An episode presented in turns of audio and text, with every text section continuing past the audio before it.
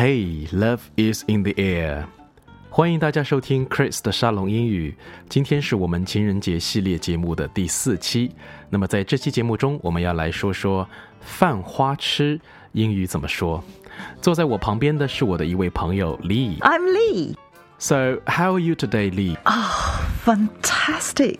我简直都不相信呢，感觉极好。 Really? Great. Okay. Are you ready to start the program? Anytime. Isn't life wonderful? Yes, life is wonderful. 你确定你 OK 了吗？ Perfect. 他太可爱了，不是吗？他 Oh, I see. You're talking about your new boyfriend. You're so loved up right now, Lee. But he has the most beautiful eyes and smile, and then he dances. 好吧，他已经犯花痴了。I think Lee is completely loved up.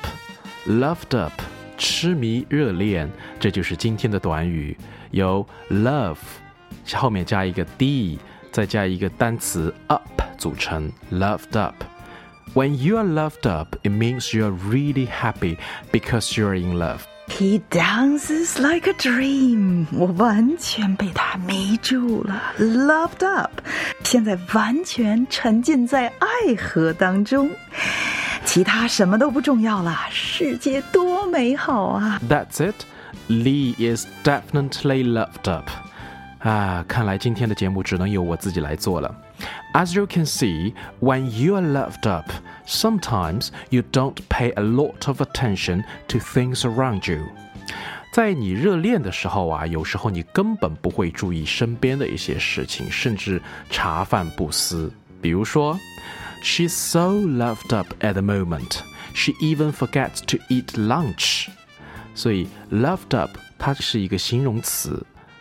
Loved up, it also can be used to describe a couple who are very much in love and who openly show their affection in public. 这个短语呢，还可以用来形容一对互相深爱的情侣，还有在公众场合秀恩爱。比如说，在情人节当天，到处都是秀恩爱的情侣。 On Valentine's Day, the city is filled with loved up couples making kissy faces at each other's. 看来 Lee 还在想他的恋人，那我们就复习一下今天录音中提到的单词：affection。affection 对人或事物的喜爱；fantastic。 Amazing 这几个词都可以用来表示感觉棒棒的。